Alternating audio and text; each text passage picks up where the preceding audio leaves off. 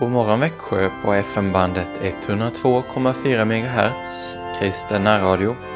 Jag heter Joakim Brandt Erlandsson och är pastorsadjunkt i Helga Trefaldighets församling i Alvesta och Sankt Andreas Lutherska församling i Emmaboda. Vi lyssnar till Ej silver, ej guld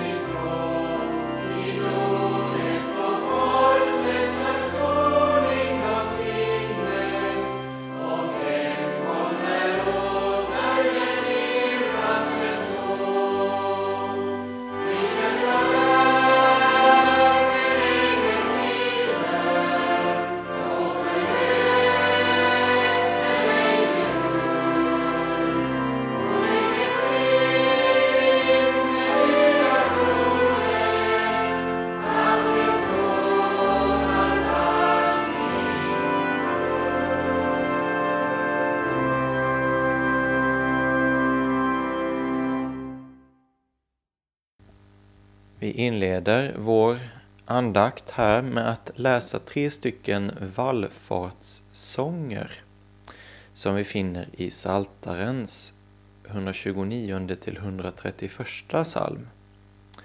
De är ganska korta och de sjöng man alltså när man gick upp mot Jerusalem. Vi ska börja med Saltaren 129. En vallfartssång. Stor nöd har de vållat mig, allt ifrån min ungdom. Så ska Israel säga. Stor nöd har de vållat mig allt ifrån min ungdom. Ändå blev de mig inte för starka. På min rygg har plöjare plöjt och dragit långa fåror. Men Herren är rättfärdig han har huggit av de ogudaktigas band. De ska komma på skam och vika tillbaka, alla som hatar Sion. De ska bli som gräs på taken som vissnar innan det har vuxit upp.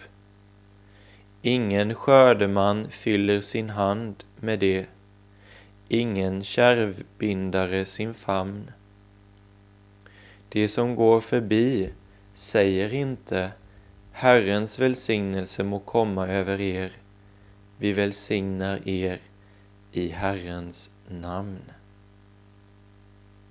Saltaren 130 En vallfartssång Ur djupen ropar jag till dig, Herre. Herre, hör min röst. Låt dina öron lyssna till mina rop om nåd. Om du, Herre, tillräknar missgärningar, Herre, vem kan då bestå? Men hos dig finns förlåtelse för att man ska frukta dig. Jag väntar på Herren, min själ väntar och jag hoppas på hans ord. Min själ längtar efter Herren mer än väktarna efter morgonen, ja, mer än väktarna efter morgonen. Hoppas på Herren Israel, ty hos Herren finns nåd. Full lösepenning finns hos honom.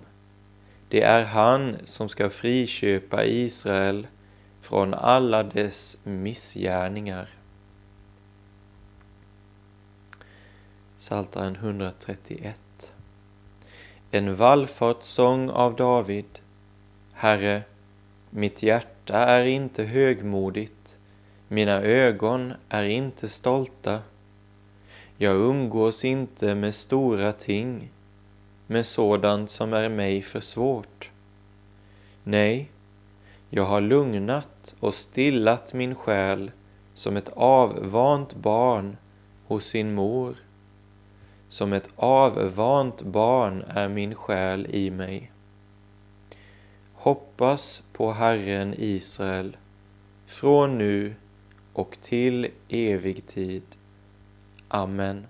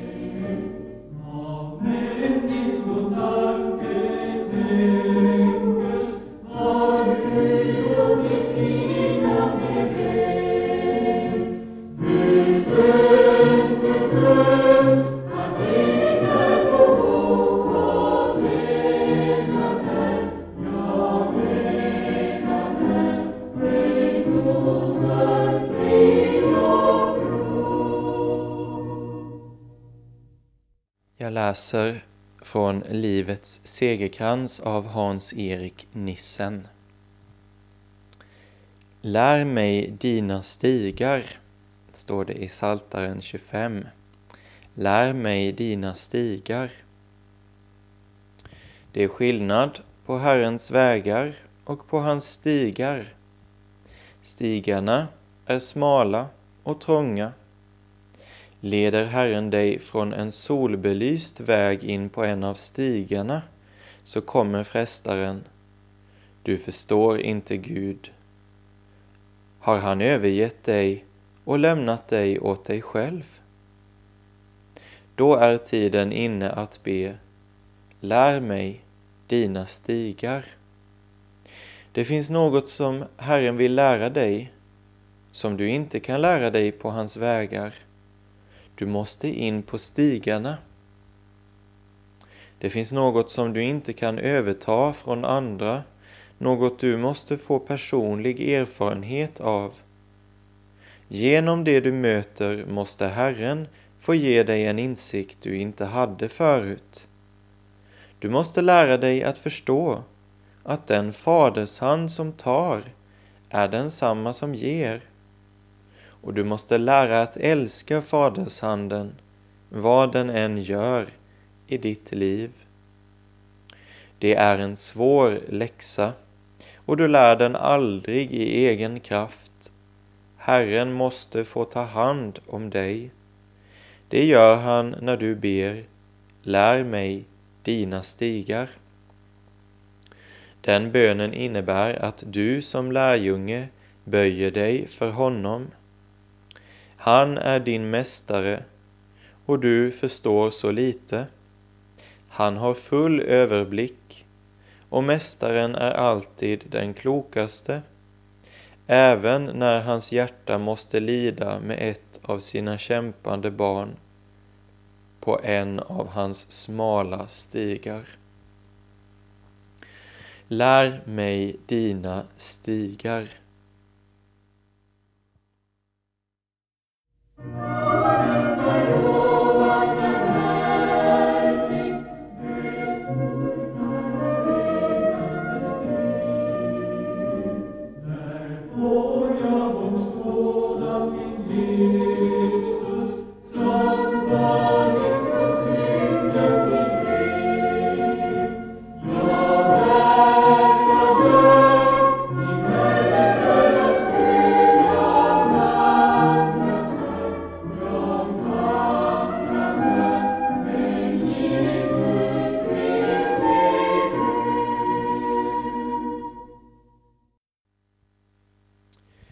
Led mig i din sanning och lär mig.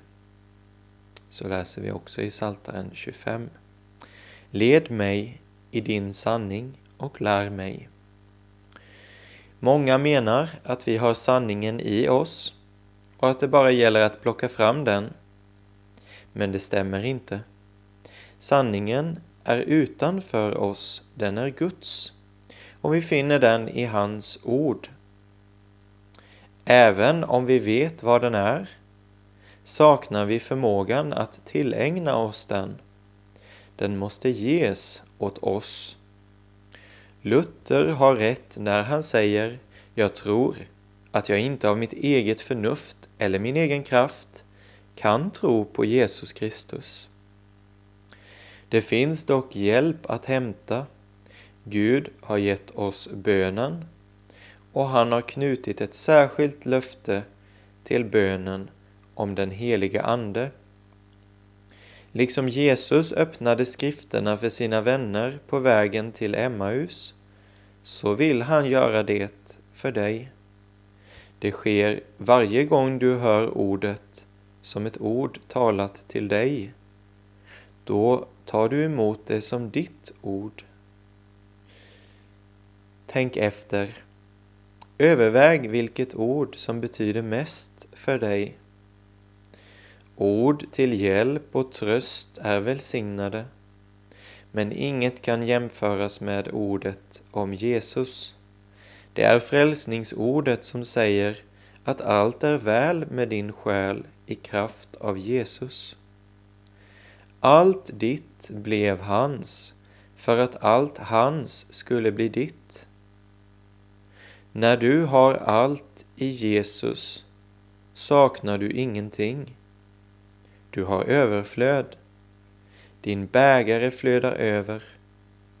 Djupast sett är du så lycklig som du kan bli. Du är salig, inte i dig själv, utan i honom. Led mig i din sanning och lär mig. Amen. Du Herrens vän som mången gång får gråta och glider av det onda ut i deg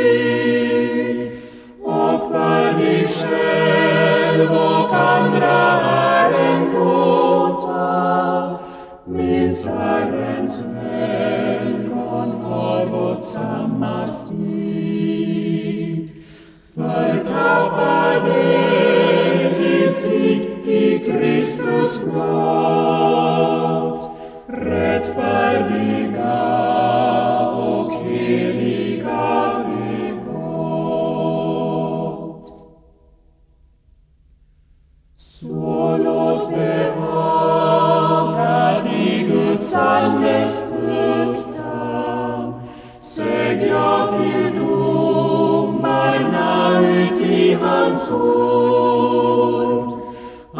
att du behålla små uti hans fruktan och stilla bliva vid hans nådes bord. Där ljuvligt hamnut svara vill din själ med ordet om att Kristus allt ställt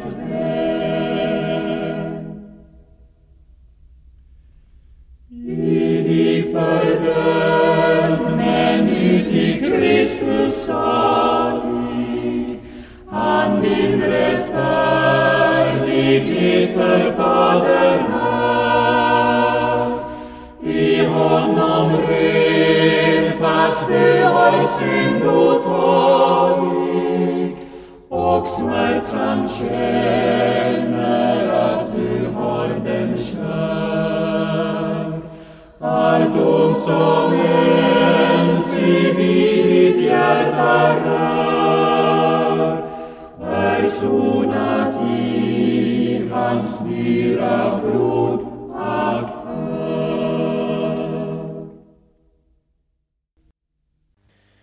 Jag läser ur boken Ett nådens år av Simon Nilsson Restin och en betraktelse för andra söndag i fastan, det vi firade igår alltså. Och jag läser ett stycke från Lukas sjunde kapitel, vers 36 till 8.3. En av fariseerna bjöd hem Jesus på en måltid och han gick till honom och la sig till bords. Nu fanns i staden en kvinna som var en synderska. När hon fick veta att han låg till bords i fariseens hus kom hon dit med en alabasterflaska med olja och ställde sig bakom honom vid hans fötter och grät. Med sina tårar började hon väta hans fötter och torkade dem med sitt hår. Och hon kysste hans fötter och smorde dem med oljan. Farisén som hade inbjudit honom såg det och tänkte om den mannen vore en profet skulle han känna till vad det är för slags kvinna som rör vid honom, att hon är en synderska. Då sa Jesus till honom, Simon, jag har något att säga dig. Simon svarade, Mästare, säg det. Två män stod i skuld hos en penningutlånare. Den ene var skyldig 500 denarer, den andra 50. Eftersom de inte kunde betala efterskänkte han skulden för de båda. Vilken av dem kommer nu att älska honom mest? Simon svarade, den som fick mest efterskänkt skulle jag tro. Jesus sa, du har rätt. Sedan vände han sig mot kvinnan och sa till Simon, ser du den här kvinnan? När jag kom in i ditt hus gav du mig inget vatten till mina fötter.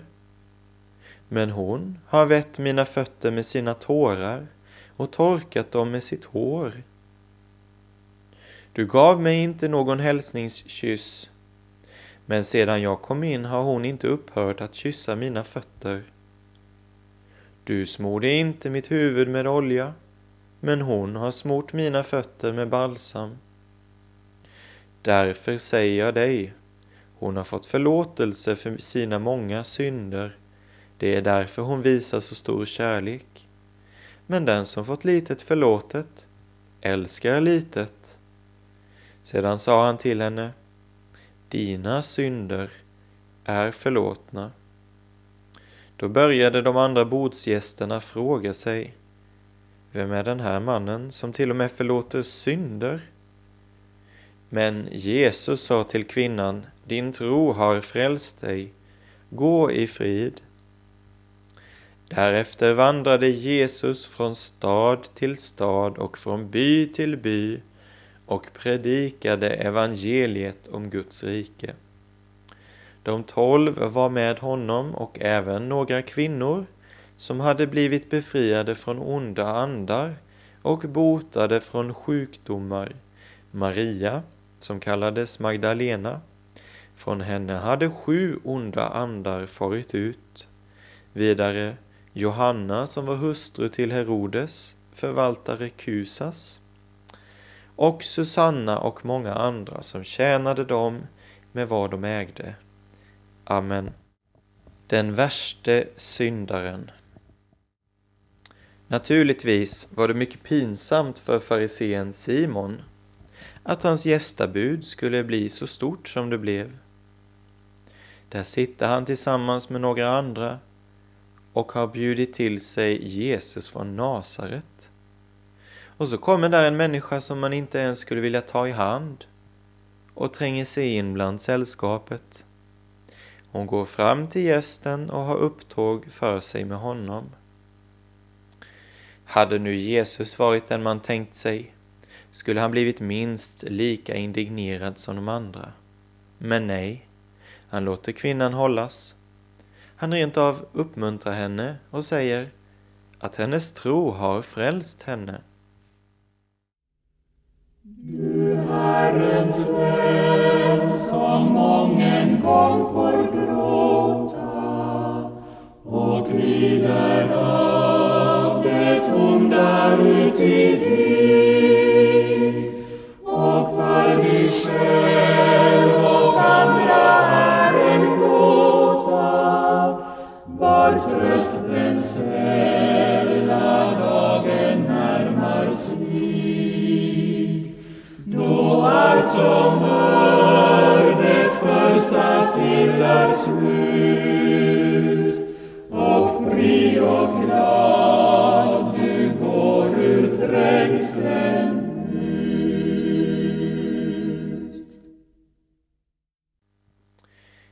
man då leva hur som helst och sen bara tro på Jesus och så skulle allt vara väl? Hur gränslöst överraskad Simon skulle ha blivit om han anat att han i Jesu ögon var lika stor syndare som den fallna kvinnan. Med all säkerhet skulle han kunnat säga detsamma som Jesus själv. Vem av er kan överbevisa mig om synd? Vad i all världen skulle han behöva få förlåtet? Ingenting, så vitt han visste. Och han var ändå inte den som tog det lätt med sin salighetssak. Men han hade klarat den själv. Han hoppades bara på rättvisa. Att Jesus skulle lida och dö i hans ställe skulle han ha funnit fullkomligt onödigt. Och så kom det sig att när den herre som farisén inbillade sig frukta och tjäna hade gjort undrens under och blivit människa för att försona vår synd, då betedde sig Simon inför sin Herre och Gud som om han träffat en fattig släkting. Han gjorde en måltid för honom, men tvättade inte hans heliga fötter. Han samtalade med honom, men lät sig inte undervisas av honom. Han tog hans hand i sin, men tillbad honom inte. Han var inte bara helt okunnig om salighetens väg, utan han vägrade också att lära den. Vid hans bord satt Jesus själv, Gud själv, och Simon märkte ingenting. Däremot ansåg han sig väl skickad till att fälla domar över andra, publikaner och syndare och sådana. Så gränslöst överraskad han en gång ska bli när han får höra den verklige domaren säga Allt vad du har gjort för en av dessa mina minsta bröder, det har du gjort mot mig. Se, det är något alldeles förfärligt om någon av dem som läser detta skulle vara en tjuv eller horkar eller mördare eller något sådant. Men det är ändå inte så förskräckligt som att vara återlöst med Herren Jesu dyra blod och ändå gå förlorad. Att trampa Guds son under fötterna och hålla förbundets blod för orent, det blod i vilket vi har blivit helgade, och smäda nådens ande, det är synden över alla synder. Hebreerbrevet 10. Men det räknar vi för ingenting. År efter år kan vi leva utan att bry oss om Herren Jesu försoningsverk. Vi hör om det påsk efter påsk. Vi kallar honom frälsaren. Men när tog vi emot hans frälsning? När insåg vi att just vi är sådana förtappade, fördömda människor som Guds son har förlossat, förvärvat och vunnit. Nej, vi är lika rättfärdiga som farisén Simon. Vi ser synderna hos andra, men att, själv, men att vi själva gör det värsta av allt, det räknar vi för ingenting. Kvinnan vid Jesu fötter var den hon var. Vad hon gjort av sitt liv låg i öppen dag. Vem som helst såg hennes elände. Men ett gjorde hon sig inte skyldig till. Hon föraktade inte den evige Gudens kärlek. Hon stötte inte ifrån sig hans nåd och förlåtelse. Hon började tvärtom älska den som är så god att han förbarmar sig över till och med en gammal sköka. Hur skulle hon efter mötet med honom kunnat gå tillbaka till sin gamla hantering. Nej, den som legat vid Jesu fötter har blivit en ny människa. Och vi som läser berättelsen, vi är också de vi är. Vår skuld ligger lika blottad. Vi har föraktat Guds son. Vi har inte brytt oss om hans outsägliga offer. Vi har kunnat döma andra, men glömt vår egen skuld. Tänk att frälsaren vill ha även oss, även med oss att göra. Tänk att han vill förlåta även oss. Ja, hans försoningsverk är så stort att vem som helst kan få bli Guds barn bara för Jesus skull. Åh, då vill jag sätta mig vid synderskans sida och höra honom säga Din tro har frälst dig, gå i frid. Min tro, det är tro jag inte har. Jo, det är tro att ta emot Guds nåd för frälsarens skull. Herre, jag tror. Hjälp min otro. Då sa Jesus till honom, Simon, jag har något att säga dig. Simon svarade, Mästare, säg det. Amen. Vi tror på Gud Fader allsmäktig, himmelens och jordens skapare. Vi tror och på Jesus Kristus, hans enfödde Son, vår Herre, vilken är avlad av den helige Ande, född av jungfru Maria, pinad under Pontius Pilatus, korsfäst, död och begraven, nederstigen till dödsriket, på tredje dagen uppstånden igen ifrån de döda, uppstigen till himmelen, sittande på allsmäktig Gud Faders högra sida, därifrån igenkommande till att döma levande och döda.